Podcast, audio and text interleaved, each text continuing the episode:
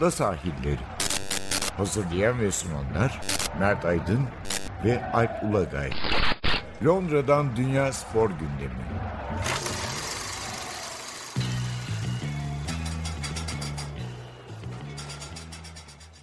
Ada sahillerinden merhabalar. Ben Alp Ulagay. Ben Mert Aydın. Bugün e, iki konumuz var. E, biraz futbol ağırlıklı gidiyoruz ama öyle devam edeceğiz bu haftalarda. Üst üste Avrupa Kupaları, liglerde de giderek kızışan şampiyonluk mücadeleleri olduğu için. Önce bir Tottenham'ı ele alacağız. Tottenham'ı masa yatıracağız şöyle. Biraz Mourinho'su ile Kane ile. Kane ne yapmalı? Mourinho ne olur? Aslında zaman zaman sezon içinde değindiğimiz bir konuydu ama buraya tekrar elde bir el atmak lazım. İkinci bölümde de biraz tekrar bu Avrupa Kupaları sebebiyle gündeme gelen bir hadise var. Bu deplasman golü kuralı değişsin mi yine? Genelde böyle büyük takımlardan birinin canı yanınca böyle bir kural da demeyeyim bir uygulama değişikliği gündeme gelir ya işte. İngiltere'nin golü sayılmaz. Boy çizgisi teknolojisi gelsin. İşte Bayern Münih elenir. Deplasman golü olur mu falan. Ee, biraz buna değineceğiz. Hani o, bunun dışında da benim aklımda olan birkaç kural demeyeyim birkaç uygulama e, konusu var. Bir onlara bakacağız ama önce bir Tottenham'a gelelim. Tottenham mevzuna. E, Tottenham malum uzun yıllardır bir başarısızlık sarmalına takılmış bir takım. Yani 30 yıldır başarısız. E, son lig şampiyonluğu zaten 1961'de ama böyle 70'lerde 80'lerde biraz kupacı bir takımdı. Yani işte UEFA hmm. kupası. Bir ara 70'lerde küme düşmüşlüğü var. Yani küme düşüp geri dönüyor. 76 evet, yani, civarında. Performansı pek iyi değil ama hep böyle işte Avrupa Kupası ya da FA Cup'ta kupalar almış. Başarılı, başarıları olmuş bir takım ama işte 91'den beri lig kupasını bir kenara koyarsak bir başarısı yok pek. Pochettino döneminde bir tekrar öncesinde de aslında başlayan bir çıkış bir yukarı doğru bir tırmanma vardı. Pochettino döneminde iyice bariz duruma geldi bu ama son iki sezondur yani o Şampiyonlar Ligi finalinden sonra Tottenham'da bir düşüş başladı. Pochettino ile de başlamıştı aslında. Mourinho ile daha katmerlendi. Böyle nereye gitti pek belli olmayan yani gelecek sezon ne yapacağını pek bilmediğimiz bir Tottenham var. Yani burada hem Mourinho'nun durumu hem de işte İngiltere'nin herhalde son dönemde yetiştirdiği en büyük golcü Harry Kane'in durumu söz konusu. Açıkçası ben burada da söylemiştim. Şimdi Mourinho'nun Mourinho gibi büyük antrenörler tabii en azından geçmişi büyük olanların ve menajeri sağlam olanların, menajeri işi bilenlerin böyle opsiyonlu sözleşme yapması falan pek görülmüş şey değil. O yüzden Mourinho kendini sağlam kaza bağlamış ve 4 senelik bir anlaşma yapmış tabii toplumla ve bu yaz bir op- çıkış opsiyonu yok. Yani takım işte 8. de olsa bir Tottenham tarafına bir şey vermiyor yani. Hani bir yıllık sözleşme bedelini öde sözleşmeden çık gibi bir seçenek yok. Halbuki Mourinho'nun ve ekibinin tabii böyle teknik adamlar bir de ekiple geliyorlar. İki yıllık daha sözleşmesi var. İşte bunun maliyetinin 35 milyon sterlin olduğu söyleniyor. Büyük bir meblağ. Şu içinde bulunduğumuz mali darboğazda özellikle futbol kulüpleri için. Ee, ama sağdaki bilanço da pek iyi değil. Yani bu sezona bakarsak Şampiyonlar Ligi umudunu aşağı yukarı kaybetmiş. Tamamen yitirmiş değil ama aşağı yukarı kaybetmiş bir Tottenham. FA Cup'ta Everton'a bir gol delirsiyle elenmiş bir Tottenham ve UEFA Avrupa Ligi'nde de çok favori olduğu bir eşleşmede deplasmanda Dinamo Zagreb'ten 3 yemiş ve elenmiş bir Tottenham var. Yani bilanço başarısız. Geçen sene herhalde Mourinho göreve getirildiğinde beklenen şuydu. En azından ilk dörde oynatır. Oralarda oluruz. Yani mesela şu andaki hani Leicester'ın durumunda değil mi? Yani Leicester'ın durumunda Tottenham olsaydı e, çok iyi oynamıyor ama idare ediyor diyebilirdik. Hani FA Cup yarı finali, ligde üçüncü falan. Lig kupası finali falan. Evet ben hani Leicester'ı tamamen değiştirdim. Hani FA Cup'la evet, evet. yerini değiştirdim falan. Yani bence lig kupası şampiyonluğu da kurtarmaz Tottenham'ı. Yani o artık çok ikincil bir kupa. Geleceğinin geleceği karanlık bir kupa çünkü özellikle bu Şampiyonlar Ligi'ndeki reform falan olursa muhtemelen ya olmayacak ya da Premier Lig takımları oynamayacaklar orada. Böyle bir ihtimal giderek artıyor. Ama bunu daha önce de konuşmuştuk. Ee, Mourinho için bence iyi bir seçenekti Tottenham. Hatta bir piyangoydu. buraya gelebilmesi. Ee, ancak e, görüyoruz ki hani şu bence ona uygun bir yıldı. Yani büyük iddialı, biraz da ofansif oynayan, presle oynayan takımların iyi hazırlanamadığı, zorlandığı bir sezonda bir fırsat vardı Tottenham için ama bence gerekli taşları yerine koyamadı ve problemli bir şekilde sanki sezonu bitirecekler öyle gözüküyor. Ne dersin? Evet yani o sezon başında bir heyecan oldu. Sonla Kane'in ortaklığıyla işte kontratak e, yöntemiyle diyelim e, kazanılan e, iyi sonuçlu maçlar vardı. Manchester United'a e, 6 atılması deplasmanda işte Southampton'a 5 atılması gibi e, Tottenham taraftarını heyecanlandıran bize de acaba ya bu Mourinho yeni bir formül mü buldu dedirten bir e, dönem oldu. Ama o yalancı bir bahar oldu ortaya çıktı. Yani daha çok rakiplerin yaşadığı sıkıntıların e, yansıma sahaya yansıması olduğu e, ortaya çıktı. Biraz da işte oyunun oyun planı Foya meydana çıkınca da Tottenham kolay durdurulabilen bir ekip oldu ama hepsinden önemlisi e, sadece benim fikrim değil hani bütün dünyada herhalde e, Mourinho'yu yıllardır takip eden herkesin fikri her yerde de yazıyor. Mourinho'nun en iyi becerdiği şey olan galibiyeti koruma, e, maçları gerekirse 0-0'a bağlama e, ya da 1-0'a bağlama gibi özellikleri Tottenham'da göremiyoruz. Tam tersine öne geçtiği birçok maçta e, Tottenham puan kaybetti. Zaman zaman maçı kaybetti, zaman zaman puanı e, şey galibiyeti kaybetti. E, o yüzden de e, Jose Mourinho hani daha önce en iyi yaptığı şeyleri bile yapamaz durumda. Kimi diyor ki Tottenham'ın elindeki kadro Tottenham'daki kadro onun oyun biçimine uygun değil. E o zaman o da oyun biçimini değiştirmek zorunda. Yani bunun çok net bir yanıtı var. Hayır, oyun biçimine uygun değilse oyun oyunu oynatmaya çalışmanın da çok fazla bir açıkçası anlamı yok. Belki de Mourinho'nun oyun elastikiyetiyle ilgili e, ayrı bir soru işareti. Ama hepsinden önemlisi hani sen e, yaklaşık iki yıldır hep güzel bir örnek veriyorsun arada zaman zaman. Kimi zaman Mourinho ile ilgili veriyorsun, kimi zaman başkalarıyla ilgili ama hani üst düzey hocaların e, başarı süreleri e, ne zaman başarılı olmaya başlıyorlar, ne zaman bu belli bir sınıra dayanıyor. Mourinho birazcık e, sanki onu, o büyüsünü e, kaybetmiş durumda. Yani çünkü daha önce hatırlarsın yani bundan 4-5 yıl öncesine kadar Jose Mourinho'nun takımıyla oynayanlar e, ciddi anlamda endişe duyarlardı. Yani bu adam ne yapacak acaba bize karşı? Ne gibi özel bir e, plan hazırlayacak da bizi e, biz kazanacağımızı zannederken e, yüzde seksen topla oynarken rakipler e, Mourinho'nun takım maçı kazanır.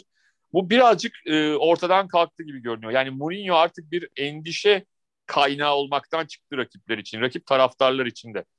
Bence Mourinho'nun yaşadığı en büyük e, sıkıntılardan biri bu. Artık hani basın toplantılarıyla işte e, şeyleri de, konu değiştirmeleriyle, hakemlerin üstüne gitmesiyle, rakibe sataşmasıyla bunlar artık rakipleri çok fazla e, etkilemiyor. Yani çünkü hani bir anlamda tırnak içinde delidir ne yapsa yeridir noktasına geldi. Ve kendini yenilemediği sürece de yani hem saha içi taktik anlamında hem saha dışı taktik anlamında yenilemediği sürece de maalesef e, artık e, bu seviyede üst düzeyde takımlar için çok uygun bir hoca adayı olmaktan giderek çıkıyor. Yani bundan sonra eğer e, Tottenham'la devam eder. Hani çok sürpriz bir şekilde biz bir yanıltarak hani böyle bir şampiyonluk falan kazanıp yeniden hayata dönmezse e, Tottenham'dan sonraki durağının e, Premier Lig'de ya da ne bileyim İspanya Ligi'nde e, ne bileyim zaten İtalya Ligi'nde ya da hani en üstteki takımlardan biri olma ihtimali çok zor. Ancak o üstteki takımlardan birinin tırnak içinde caretaker olabilir. Son haftalarında işte artık ligin bitmesine kısa bir süre kala. Yani şu anda sanki e, Mourinho'nun yeniden ya başa dönüp e, alt düzey, daha alt e, bir alt düzey bir takımla bir yerde başarılı olup yeniden kendini kanıtlaması gerekiyor ya da e, hani birazcık teknik adamlarda tırnak içinde tembel işi dediğimiz milli takım için uğraşması gerekiyor. Belki Portekiz milli takımı ya da başka bir ülkenin milli takım için. Çünkü çünkü ya da hani ona kimin parası yeter bilmiyorum ama Avrupa'da daha alt düzey bir ligde yani daha az parası olan bir ligde hani bizim gibi E, ama onun da senin biraz önce bahsettiğin gibi ekibiyle birlikte parasını düşündüğümüzde o da çok sağlıklı ve mantıklı gelmiyor. E, bilmiyorum. Yani bir arama verir. E, daha alttaki bir takımla atıyorum yine Portekiz'e dönüp e, o takı, orada bir takımla Avrupa'da belli bir noktaya gelmeye çalışma, çalışır mı kendini değiştirir ama kendini değiştirmediği sürece e, çok bunun mümkün olabileceğini de düşünmüyorum açıkçası. Ya bundan sonra zaten kendini değiştiremez artık zaten. Mourinho 58 yaşında değil mi? 58 olması lazım. Hı. Yani kariyerinin en verimli dönemini zaten yaş itibariyle yarıda bırakmış. Yani iyi de hani bilançoya bakıldığında da herhalde son 20 yılın değil mi? Yani en büyük antrenörleri yapılsa işte o ilk 5'te oralarda rahatlıkla ismini, ismini sayacağımız bir adam. Yani oyun tarzını beğen beğenme ama o başka bir şey. Bunu evet. gösteriyor. Ee, ben yani şuna şaşırdım aslında çünkü bu sezonun daha doğrusu geçen ve sezon ve bu sezonun birlikte garipliği yani geçen sezonun yazın bitmesi çok kısa bir yaz arası geç biten Avrupa kupaları yeni sezonun kısa bir aradan sonra apar topar başlaması bu hazırlığa çok önem veren takımların pek iyi hazırlanamaması özellikle fizik kondisyon seviyeleri çok aşağıda olarak başlaması iki Manchester takımı mesela bence Tottenham'a büyük de bir fırsat veriyordu. Bir de Şampiyonlar Ligi'nde oynamadıkları için hani Avrupa Ligi grupları da daha nispeten rahat geçer ve e, Tottenham bundan faydalanır diye düşünüyordum. Aslında bir noktaya kadar aralar kadar faydalandılar da o Liverpool maçına kadar. Fena gitmedi ama sonra muhtemelen tabii diğer bütün takımlar toparladı. İki Manchester takımı. Liverpool'un yine öyle bir Ekim, Aralık iyi dönemi var. Hani yılbaşındaki çöküşten önce. Onlar toparlayınca Tottenham'ın şeyi foyası ortaya çıktı tabii. Yani ligin başındaki o alınan sonuçların biraz yapaylığı anlaşıldı. İşte beşlik Southampton deplasmanı. United'e altı atmaları falan. Problemler ortaya çıkınca da Mourinho çözüm bulamadı ve ben şunu görüyorum. Yani çözüm bulamadıkça da böyle çok sürekli şikayet eden, yakınan bir Mourinho var. Yani pole, hani eskiden tabii başarılıyken bunun polemik gibi algılarız ya işte böyle Tabii. antrenörler. Kibir içinde kibir de olan bir polemik evet. evet liderler arası bir atışmadır aslında o ama Tabii. şimdi artık şey gibi boşa bir yakınma gibi geliyor işte hakem. Hava işte böyle. Kimse de takmıyor yani o yüzden. Kimsenin de umurunda değil. Yani daha önce e, o polemiğe biri yanıt vermeye çalışıyordu. E, anlamsız şeyler yaşanıyordu yani. E, El Clasico'ları düşün. Real Madrid Barcelona dönemindeki. E, ama şu anda hani Mourinho'nun o sözleri böyle uzayda dağılıyor gidiyor yani. Kimsenin çok fazla umurunda olmuyor. Yani Tottenham da tabii bence biraz çaresiz durumda yani. Hem bu mali ortam, Mourinho ve ekibinin ağır maaş yükü hani e, yukarı tükürsen bıyık, aşağı tükürsen sakal. E, özellikle bu yaz yani 2021'de o karar verme aşamasında bir sıkıntı. Yani bir yıllık sözleşme olsaydı belki düşünürlerdi. Şimdi bilmiyorum. Hı-hı. Tabii elbette bekleyeceklerdir. E, ya bir şey söyleyeyim mi? Hı hı. Ee, eğer ilerleyen yıllarda, aylarda bizim bilmediğimiz bir alt hikaye çıkmazsa çıkabilir de çünkü bazen hiç e, şey bilmiyoruz ne derler. Bazen gerçekten o kulüplerin içinde bazı yaşanan şeyler e, sır olarak saklanabiliyor. Belki 10 yıl sonra, 15 yıl sonra çıkabiliyor.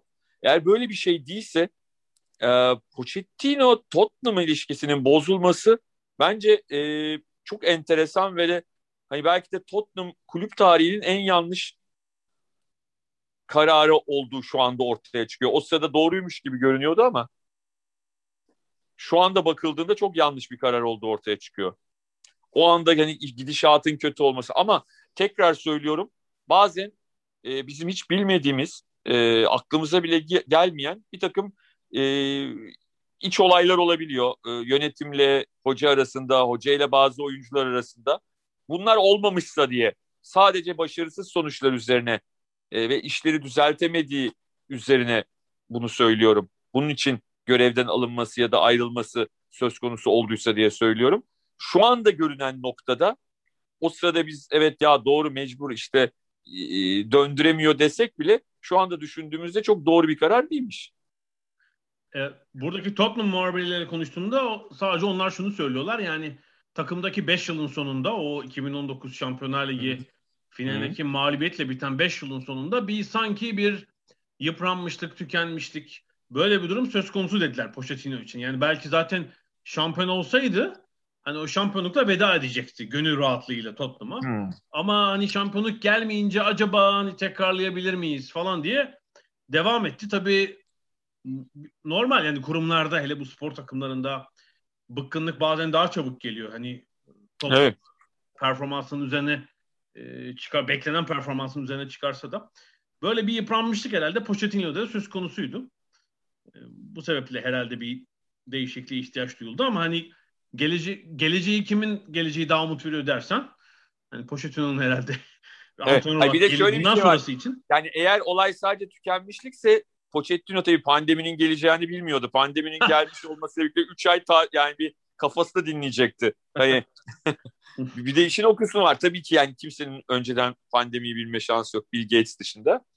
Tabii o çipten mipten dolayı da biliyordu yani çıkacağını çipleri koyacağı için. Ondan sonra yani e, hayır ben şu anlamda söylüyorum.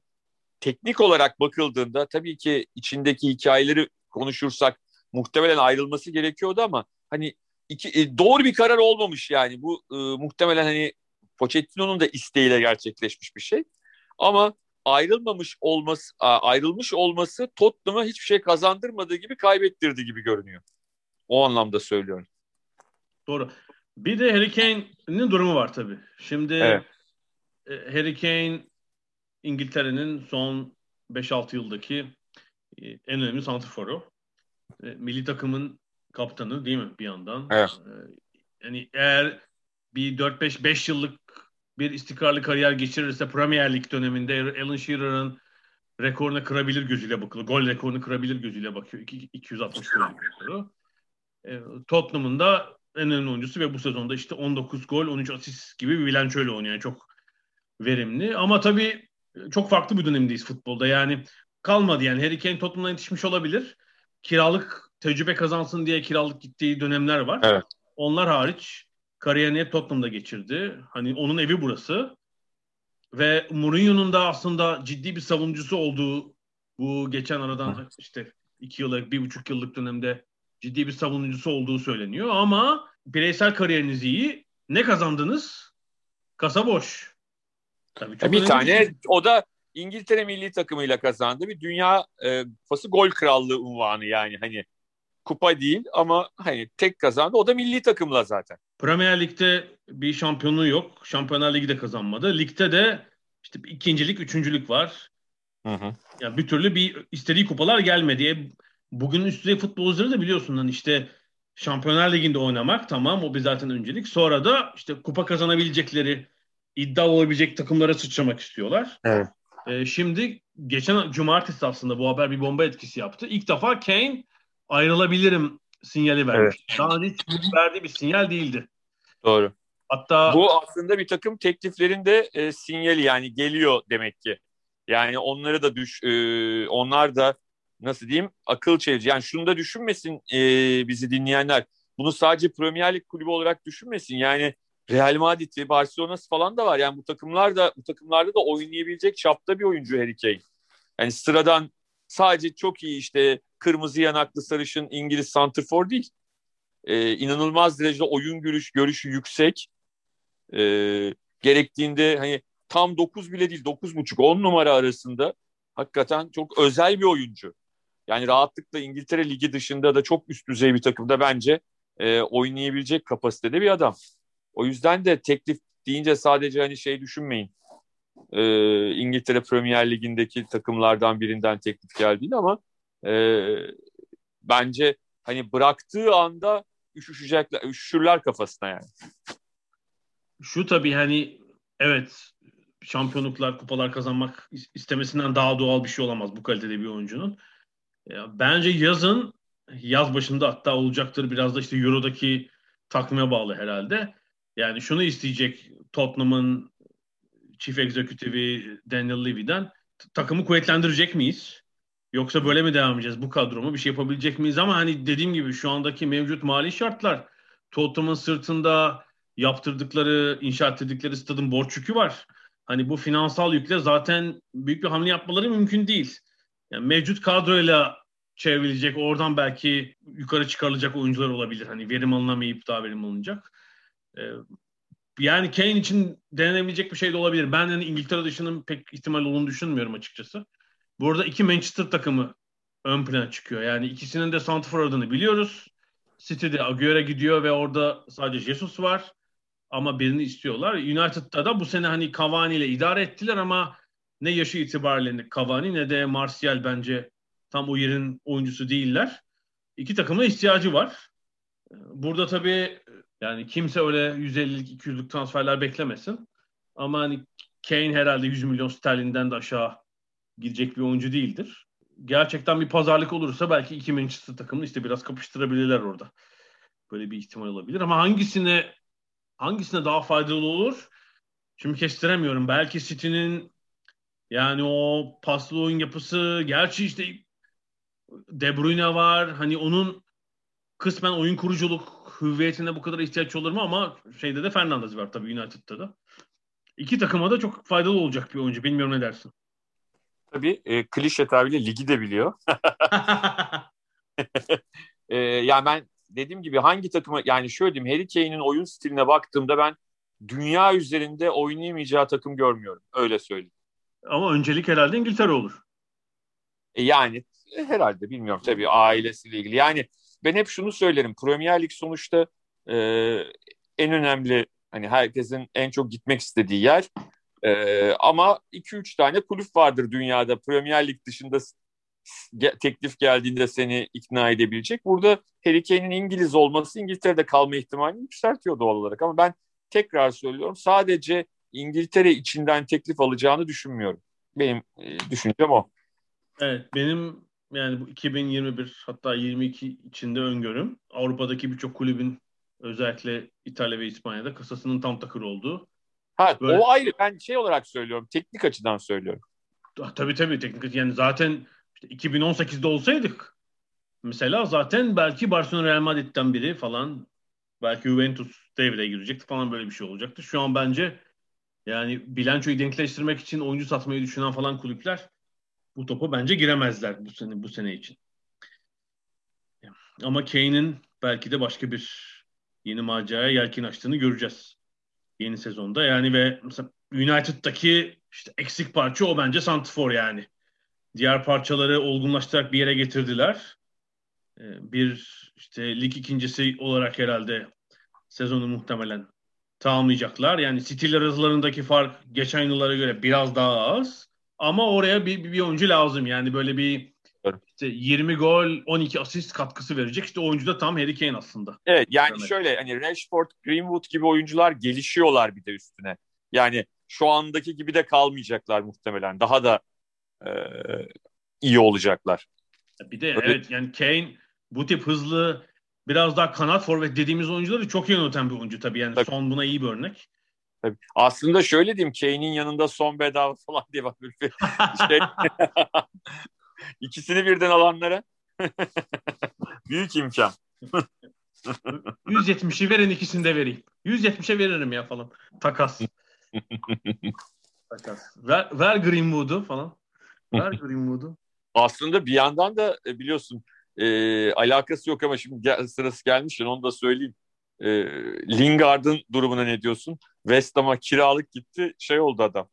Ya bu bu kadar bir de sezon içi ara transferde doğru kariyer hamlesi olur mu yani hem şey için oyuncu için hem de gittiği kulüp için yani ve belki de döndüğü kulüp için de öyle olacak. Ben beğendiğim evet. bir oyuncu değil ve yani bu Manchester United takımında oynayamaz diyordum. Zaten onun tam aynı tür oyuncu olmasa da oynadığı pozisyonda. Bruno Fernandes var. Hiç oynayamıyordu.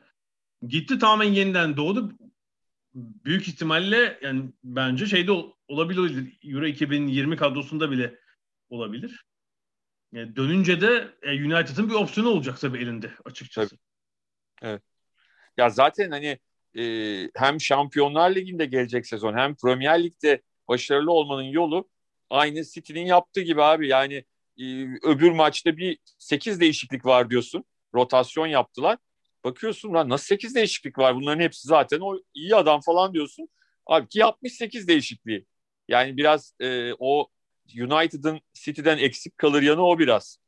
Yani e, oyuncu kadrosunda o alternatifler çok e, yeterli düzeyde değil. Lingard o anlamda büyük kazanım. Yani ben söylüyorum bir şekilde Pogba'yı e, kime istiyorsa yollayıp Kane oradan gelen parayı da kullanıp Harry Kane'i al Lingard'ı da kullan seneye. Oradan yürü devam et. Pogba kaprisinden kurtul yani. 50 mi alıyorsun 60 mı alıyorsun ne yapıyorsun? Onun bir onun o fiyata bir talibi çıkar onun. Alp Bey siz Fransız futboluna hakimsiniz. Bu Dagba Pogba'nın akrabası mı? aynı yöreden. Aynı yöreden. Peki bir kısa ara verelim. Tamam. Aradan sonra da işte biraz bu uzatma deplasman golü başka ne olabilir futbolda ne uygulama değişiklik yapabilir onunla ilgili konuşacağız.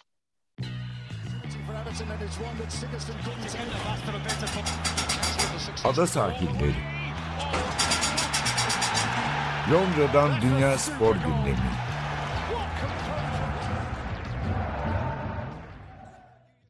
Ada sahillerine devam ediyoruz. Şimdi biraz bu biraz bu kural değişiklikle diyemeyeceğim. Yani oyunun kurallarından ziyade yan uygulamayla ilgili bazı öneriler, teklifler, itirazlar var. İşte zaten var ve tartışması sürüyor ama bu handball uygulamasıyla ilgili karışıklık mesela devam ediyor. Yani futbolun içindekilere de bir şey beğendirmek mümkün değil açıkçası bununla ilgili. Neyse. Herhalde devam edecek. Şimdi bu özellikle salı günkü Bayern Münih'in 1-0 kazanıp Paris Saint Germain karşısında ilk maçta yediği iki iç sağ golüyle elenmesinden sonra hani şunu gördüm yine. Ya bu deplasman golü kralı olmasın falan filan. Şey olsun. İşte böyle böyle büyük bir takımın başına gelince herhalde bir e, sorun var zannedilir ya da gerçekten bir sorun var. Onun üzerine konuşuluyor. Yani bu deplasman golü bence ilk düşünüldüğünde başarılı bir uygulamaymış. Herhalde Avrupa kupalarında kaçtır uygulanmaya başlaması? 60'ların ortası falan herhalde değil mi? 70 mi yoksa? Bayağı geç. İlk 10 yıl 15 yıl falan yok. Yok. Evet. Avrupa kupalarında. Kura çekimleri var. Üçüncü maçlar. Üçüncü maç oynanıyor hatta. Yani Evet. E, ma- maç skorlarına bağlı olarak. Üçüncü maç oynanıyor. Üçüncü maçta berabere biterse penaltı uygulaması da yok. Herhalde 1970'e 71'e kadar. İşte kura çekiliyor. Türk takımlarından böyle mesela Avrupa kupalarında kurayla turu geçen var. Elenen var. Çeşitli örnekler var. E, bu deplasman golü ile ilgili benim aklıma gelen şu yani ben devam etmesinden yanayım açıkçası.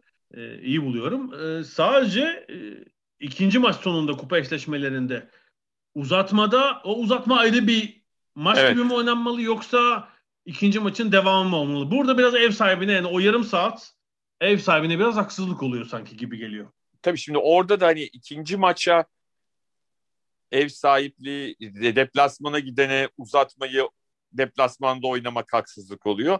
Orada öyle bir karışık şey var ne derler durum var. Yani her ne tarafından bakarsan birilerine haksızlık oluyor. Yani yüzde yüz mükemmel olması için e, bir maç 2-0 bittiyse, rövanşı 2-0 bittiyse, üçüncü maç oynanırsa tarafsız bir sahada o da tamamen her şey e, haklı olarak oynanmış olur bence. Yani çünkü o uzatmada hangi formülü uygularsan uygula birilerine haksızlık oluyor. Yani uzatmayı 0-0'dan başlatarak da oynatabilirsin. Hani e, o 2.90 dakikadaki maçlar unutulsun. O 30 dakikalık uzatma yeniden sıfırdan başlasın. Bu da bir fikir. Ama o zaman da niye ikinci maçın ev sahibinin sahasında olsun sorusu ortaya çıkıyor. E, o işin altından kalkmak çok kolay değil uzatma kısmında.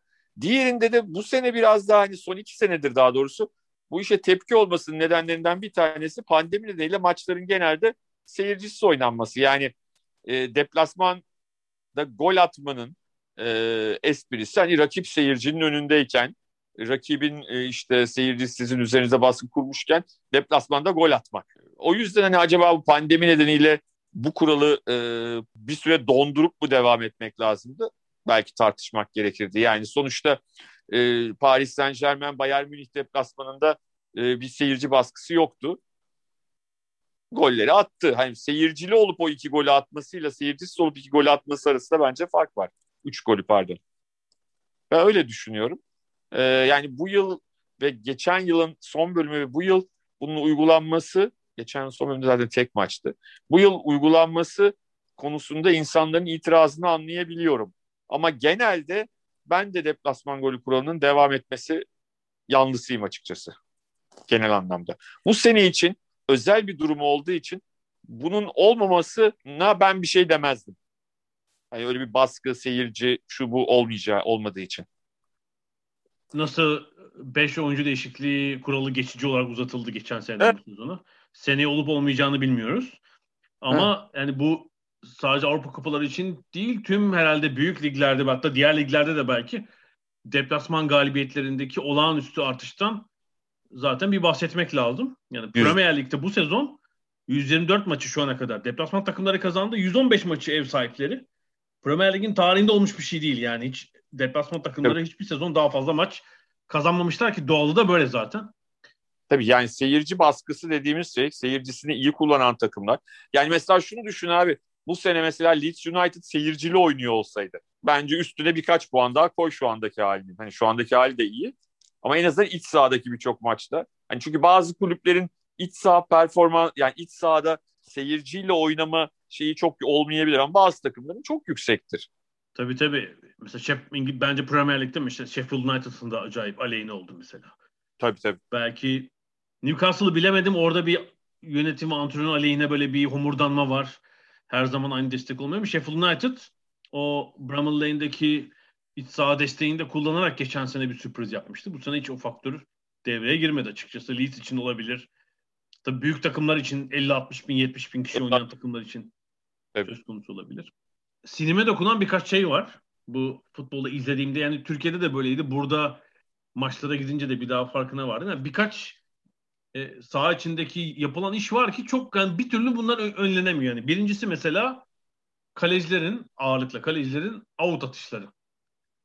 Yani Türkiye'de de dikkatimi çekiyordu. Burada da öyle. Yani bir takımın kalecisi eğer skor aleyhlerine ise hani gol atmaları lazım falan o out atışını 8 tanede kullanıyor. Ölçtüm ben bunu gerçekten. 7-8. Ama eğer işler yolundaysa biliyorsun top böyle ağır getiriliyor, çim düzeltiliyor, top böyle bir özenle konuyor falan 15 saniye 20 22 23 saniye 15 saniye fark var. Yani her iki takımın kalecisi de böyle 10 tane out atsa işte 150 saniye eder fazladan zaten 2,5. Evet, ya bir de şöyle bir şey var şimdi hakemlerin üzerinde yükleniyor. Kardeşim 10. dakikada göster sarı kartı bak bir daha yapıyor mu? Hayır olmuyor öyle işte. E, kaleciye gösteremezsin sarı kartı bundan yani olur mu? Kaleci, kaleciye atmak orta sahadaki 8 numarayı atmak gibi bir şey değil. Tabii. Yani bu sefer de atsa da 10. dakikada sarı kart 28. dakikada da kırmızıyla atsa kaleci de bu kadar kolay atılır mı diye başlayacak yani. İngiltere'de de böyle yani sadece bu Türkiye'de konuşulmaz evet. yani. Her yerde hakemlerin üzerine atılıyor bu yük bir çözüm getirilemediği için. E, 87. dakikada abuk sabuk böyle hani geçiştirme bir sarı kart gösteriyorlar artık iş işten geçtikten sonra. Halbuki o kaleci mesela 87. dakikaya kadar 14 tane out atmış. Ya belki ona da bir e, artificial intelligence yani şey düşünüyorum. Yapay bu... zekayla ya da yapay zeka değil de bir saniye. Bir, iki, üç, dört neyse işte sekiz saniyede, on saniyede o atışın kullanılması için. Yoksa düt diye bir şey çalacak. Mesela atıyorum çift vuruş aleyhine kullanılacak. Ya da rakip atıyorum bir şey kullanacak. Yani hani e, sadece bu bu tip bir çareyle bu iş halledilebilir. Yani yoksa e, sadece maçın hakemine bırakarak e, yapabileceğiniz şeyler çok sınırlı ya. Ya ne yaptın yoksa 28'de birinci, birinci sarı kart 42'de atması lazım o kaleciyi falan. Tabii tabii. Kaleci de atılmayacağını Bazı, bildiği için devam ediyor aynı şeye. Etkilenmiyor tabii. ki. Bazıları birinci dakikada başlıyor. Tabii. Ee, ben şeyi düşündüm yani böyle özellikle Dünya Kupası, Euro, Şampiyonlar Ligi, üst düzey ligler bir timekeeper. Zaman tutucusu. Yani out atışının 15 saniye geçtiği her şeyde otomatikman şey eklenecek. Bunu o anda oyuncuların bilmesine şey yok. Hakem bilecek e, işte dördüncü hakemi denecek ki 85. dakikada şu ana kadar işte 12 tane uzatılan avut atışı oldu. 3 dakika eklemeniz lazım. İlave süreye bir de 3 dakika avut ekleyeceksiniz. İngiltere'de ortalama yaklaşık 3, 3 dakika falan uzatma. 6 dakika olacak o. Yani üst düzeyliklere böyle bir şey. Yani çift vuruş ver falanla onunla da bilmiyorum. Sanki iş şey olur itirada falan gibi. Bu zaten zamandan o çalmak için yapılan bir şey. Ama işte onda elektronik bir şeyle yapacaksın. Yani e, şeye bırakmayacaksın. Bir kişinin oturup elinde kronometre tutarak 8 saniyeyi geçmesini bekleyip beklememesi ama e, yani e, o dediğinde de o uzatma süreleri yani o zaman da tek tek şeyi bilemiş. Kimi, şu sayede şeyler çıkacak. İşte X takımının kalecisi o kadar uzatmışken e, yapınca uzatmışken bilmem nenin maçındaki bilmem ne uzattı falan. Ya iş buraya gider yani. Bilemiyorum. Ee, mümkün olduğunca insanlardan çıkarmak gerekiyor işi sanki. Ama o, işte o süreyi başlatmada bir insan olacak yani. Çünkü kalecinin ben hep şeyi düşünüyorum. Yani kendi tribünde maçta ölçerken top toplayıcıdan topu eline aldığı an kaleci ondan başlatıyorum kendi süremi. E birinin onu başlatması lazım. Hani o insan unsuru dışında bir makinenin onu başlatması mümkün olmaz tabii hani. Altı çıktığı andan itibaren değil de kaleci topu aldığı andan itibaren falan değil. Ama kadarıyla bu yeni Alman aşısından olanların çipi olduğu için onlar çiple yapıyorlar. Yapabilirler. seçmek lazım. Otomatikman. Onlar bir avut atışını rakip kaleye kadar gönderiyormuş falan diye. Peki bir şey daha var aklımda. Bu uzun süre aklıma takılan bir konu. Futbolda oyundan ihraç aslında eski bir kural. Yani uyarı bir ihraç ama bunun evet. bir tribündeki seyircilerin de anlayacağı karta dönüşmesi 1968 midir? İşte Dünya Kupalarında 74'te ilk kırmızı kart kullanımı. Yani 70'te var ama uygulama kimse kırmızı kart görmüyor galiba değil mi sanki? Neyse yani aşağı yukarı 50 yıllık yani futbolun başlangıcından sonra bir 100 yıl ya ama ihraç var. Oyundan atma var evet. sadece. Şimdi kırmızı kartta ben şuraya takılıyorum. Yani kırmızı kartın şöyle bir durumu var. Diyelim ki 8 numaralı iyi oyuncumuz var. Bruno Fernandes. Bir şey oldu. Oyundan atıldı. Bir kere Bruno Fernandes'den mahkum mahrum kalıyorsunuz o maç için. Hı hı. Eksik oynuyorsunuz. Bir de bir sonraki maçta da oynamıyor Bruno Fernandes. Ben mesela bir sonraki maçtaki otomatik cezadan yana değilim açıkçası. Niye bir sonraki maç kırmızı kart ceza getirsin? Ya o maç zaten eksik oynuyor takım. Ceza yolu. Bir de oyuncu o maçta göre değişmeli diyorsun. Hani çok ağır bir şey yapıyorsa. Yani şöyle hakeme hakaret etti falan. Bu zaten hani belki zaten bir maç değil onun cezası daha işte ne bileyim ayağını kılacak tek... şekilde bir tekme Tabii. falan hani onların cezalarının daha az olması kanaatini ama işte iki sarı iki sarıdan atılmış oyuncu niye bir dahaki maç oynamasın ki ya da işte pozisyon gereği gole giden oyuncuyu aşırı bir sertlik yapmadan indiriyorsunuz bir şey yapıyorsunuz falan. Ama Zaten o yüzden atılmışsınız o maç. 40 dakika oynamayacaksınız. Takım eksik kalacak. Dezavantaj. Ya şöyle bir şey var. Ya 90 artı 6'da görmüşsün o kırmızı kartı ve o kırmızı kart sayesinde e, takımın gol yemekten kurtulmuşsa sadece 2 dakika boyunca e, sen oynamamışsan öyle şeyler de var. Yani herkes de 50. dakikada kırmızı kart görmüyor. Luis Suarez diyorsun. Takımı kurtardı yani, Evet yani bir de işin o kısmı var. Hani onları nasıl? Hani onda şöyle bir işte 80. dakikadan sonra görenler 80 Yok önce o ayrım artık öyle bir ayrım olmaz. Yani, yani orada o sakınca var. Yani şimdi dediğin gibi 50. dakikada gole giden adamı düşürmüş olan adamın evet 40 dakikada hakikaten takımını yalnız bıraktı e, cezası çekti ama 90 artı 6'da gördü e, cezada çekmedi çünkü hani kaleye 40 metre uzaklıkta golü giden adamı düşürdü atıldığı için ondan sonra oradan da free kick, hiçbir şey olmadı. Hiçbir cezada çekmemiş oldu. Ee, hayat devam eder o zaman yani bir yandan da. Orada da öyle bir sakınca var. Hani futbolun bu kadar konuşulabiliyor olması, sadece saha içindeki oyunun güzelliği, sadece şudur budur değil. Aynı zamanda e, yani o kadar kişilere göre değişen noktaları var ki, parametreler var ki. Yani sen ona takılıyorsun, başkası başka şeye takılabiliyor ve hepsi değiştirsen de değiştirmesen de tartışma konusu olabiliyor. Yani futbolun e, büyüsü denilen şeyin içinde bunların hepsi var galiba. Öyle tabii. Yani e, bir işte herhalde geçen hafta mı önceki hafta mı ne konuştuk? Yani aslında temel kuralları çok uzun süredir değişmemiş bir oyun. Yani son 100 yıldaki en önemli değişiklik işte kaleciye geri pas uygulamasının kalkması. Hani başka ufak tefek detaylar var ya da işte dediğim gibi disiplin uygu işte kart sağdan ihraç görünebilir bir hale getiriliyor falan. Ama mesela e, yaklaşık neredeyse 50 yıldır daha fazla 60 yıldır mesela gol ortalaması da pek değişen bir skor ortalaması değişen bir spor dalı değil.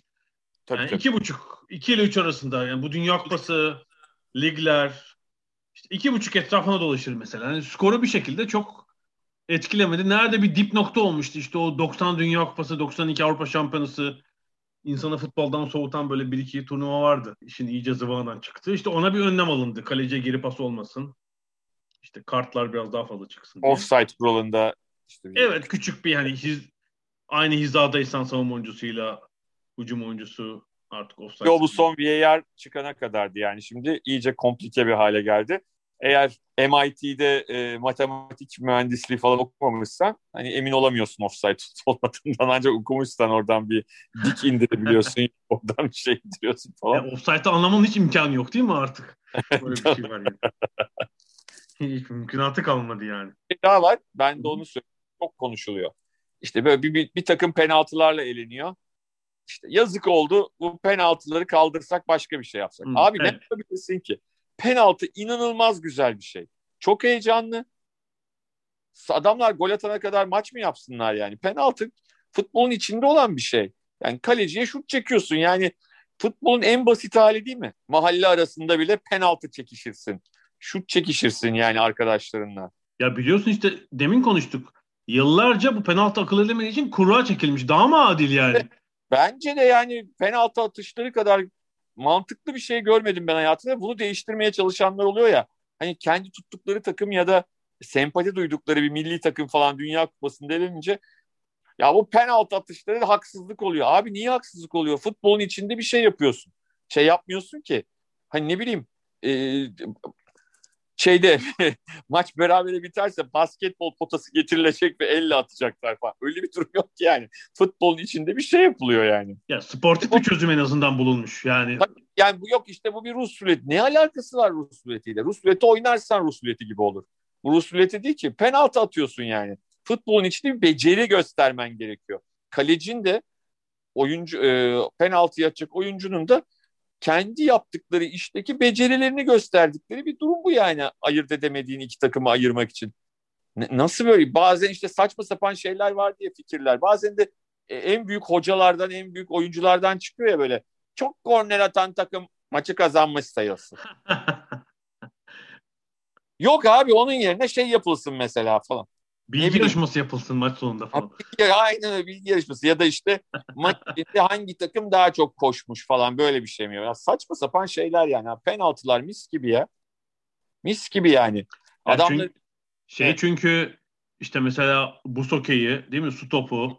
Mesela şey ona kadar uzatmalı basketbol. ama abi onlar devamlı. Tabii. Onlar maçta devamlı oyuncu değiştiriyorlar. Tabii tabii. O, sürekli devam ediyorsun ama futbolda adamlara kaç uzatmalı atacaksın zaten? Tabii tabii. Yani bir de hani futbolda işte şimdi 5 oyuncu değişikliği oldu ama devamlı değiştiremiyorsun ki 5 bitti mi oynayacak yine 11 kişi. Öbürü öyle değil. Onlar devamlı olarak oyuncu değiştiriyorlar. Onlar da yorulur tabii 3-4 uzatmada ama yani sonuçta orada dinamik bir şey var devam eden o spor dallarında. Burada öyle bir durum yok. Burada abi penaltılar dediğim gibi futbolun içinde bir şey yani. Niye e, kaşıyorlar, niye şey yapıyorlar anlamadım yani bazı insanlar. Bu e, VAR'la desteklenen bir daha, daha doğrusu eski bir kural ama VAR'la şimdi desteklendiği için daha gözümüze çarpıyor ve faydalı işlerden birisi olarak görüyorum. Bu kalecilerin penaltı anında en azından bir ayaklarının çizgide olması hikayesi. Hı hı. Aslında biliyorsun bu eskiden de vardı işte. Oyuncu topa vurmadan kaleci hareketlenemez falan gibi bir kuraldı. Şimdi bazen eski maç videolarına bakıyorum. Türkiye'den de Avrupa'dan da inanılmaz istismar edilmiş mesela. Ya hakem, mesela. hakem, hakem ona mı baksın ona mı baksın zaten yani anlatabildim mi? O da sıkıntılı bir şey. Hakem onda çünkü o oradaki yardımcı ya da yan hakem denirdi o zaman. O da çizgide top çizgiyi geçti mi geçmedi mi ona bakıyor tabii. Hani Bana Fakat- sorarsan var ya ben daha radikal bir düşünce içindeyim. zincirleyeceğim mi kaleciyi oraya? Yok bırak abi kaleci de çıksın bilmem ne de çıksın. Penaltılar eğlenceli olur hiç olmazsa. Çok işte 30 sene önce bir Ankara gücü Galatasaray maçı. Galatasaray meşhur kalecisi olan Simovic. Öyle bir açıldı ki kurtardı tabii penaltıyı. Galatasaray kazandı. Sonra geçen hafta bir maç izliyorum. Yabancı maç herhalde. Rakip e, yani penaltı karşılayan kaleci inanılmaz çıktı ama köşeye vurdu oyuncu. Bak hangi maç olduğunu hatırlamıyorum. İngiliz takımı olabilir. Ya 3 adım falan önde neredeyse ama çok köşeye ve sert vurmuş atan oyuncu. A- acayip istismar edilmiş kural yani. Ay ben diyorum ki Hı. o zaman da diyordum çünkü o zaman yani VAR da yoktu. Abi uygulamayacağın kuralı koymayacaksın. Ya anlatabildim mi? Yani yıllarca bu uygulanamadı. Uygulamıyorsan koyma. O zaman abi kaleci istediği gibi açılsın. Bunu da herkes bilsin. Ona göre davranılsın. Penaltı atan adamlar da ona göre e, becerilerini geliştirsinler. Kaleci çıkacakmış gibi. Ben öyle düşünüyorum açıkçası. Yani ben bırak koy ver gitsinciyim. Çünkü basit abi futbol basit bir oyun ya. Uğraşmayacaksın yani. Öyle mi yok ayağı azıcık ileri mi çıktı bilmem ne mi. Şimdi de işte VAR'la ölçüyorlar. Onda da beğendiremiyorsun. X maçında öyle e, ayağı böyleydi. Y maçında böyleydi diye insanlar tartışıyor. Onun yerine bırak çıksın kaleci abi. Atan da ona göre çözüm bulsun.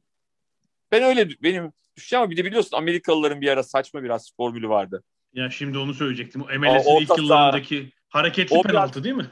ha evet evet o biraz tabii e, benim bahsettiğim o değil yani çok, çok fantastik bir şey onlarınki. Orta sahadan topu alıp bu so bu sokey onlar bu sokey mantığıyla onu şey yapmışlar tabii. Bu sokeyindeki penaltı gibi yapmışlar da e, şey olmuş. Zokeyindeki gibi olmaz. Zokeyindeki kale nedeniyle hani o normal e, futboldaki penaltı atmak çok mantıklı değil zaten. Ee, ama yani hani futbolda atılsın abi. Kaleci de istediği gibi çıksın bence. Şeyi evet hareketli o, orta sahadan da değil. Herhalde bir 35 metreden falan çekilmiş bir çizgi var herhalde. Oradan tabii, tabii. oyuncu ha. hareketli penaltı atmıyor. Zaten kaleye gelene kadar yoruluyor oyuncu. Maç sonu zaten.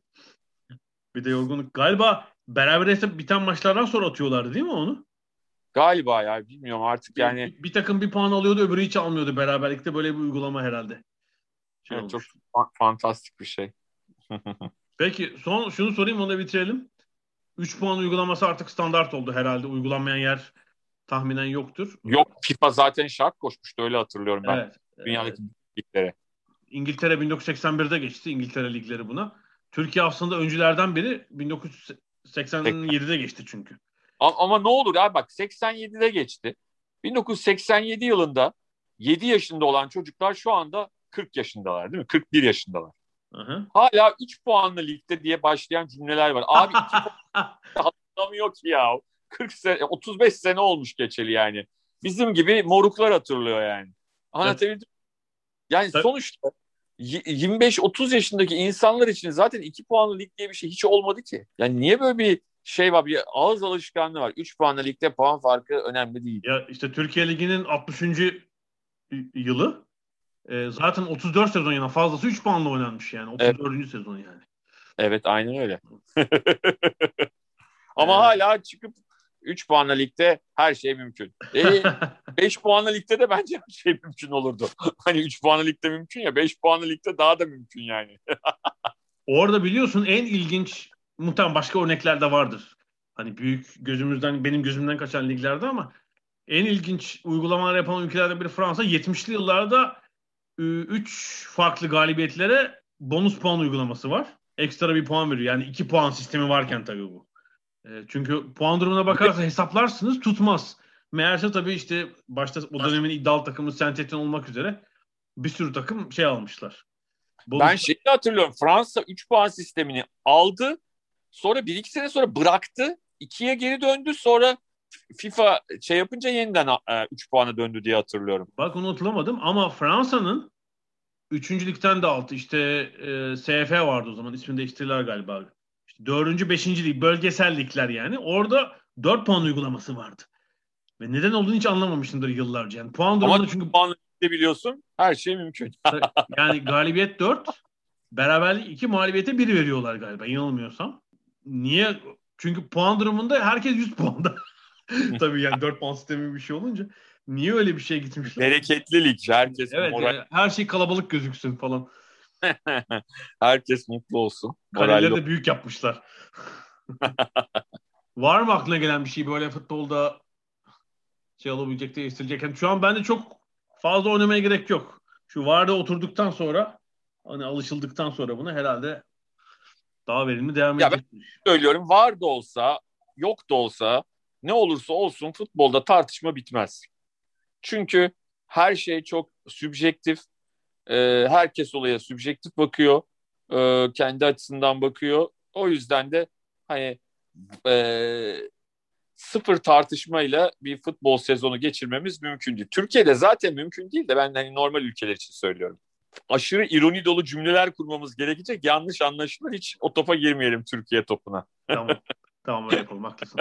Ya da istersen özel bir tane bir gün sırf e, baştan ironi olduğunu belirterek bir program yapabiliriz her sözümüzün. Onu YouTube'a yapalım altyazı geçeriz hep. İronidir, ironidir. Bu bir ironidir. Evet, ironiyi de yanlışlıkla ütüleme zannetmesinler tabii bazıları. Neyse. Peki güzel. Sanıyorum ada sahillerinden bu haftalıkta bu kadar. Bu kadar. Gelecek haftaya kadar görüşmek üzere diyorum. Hoşçakalın. Hoşçakalın.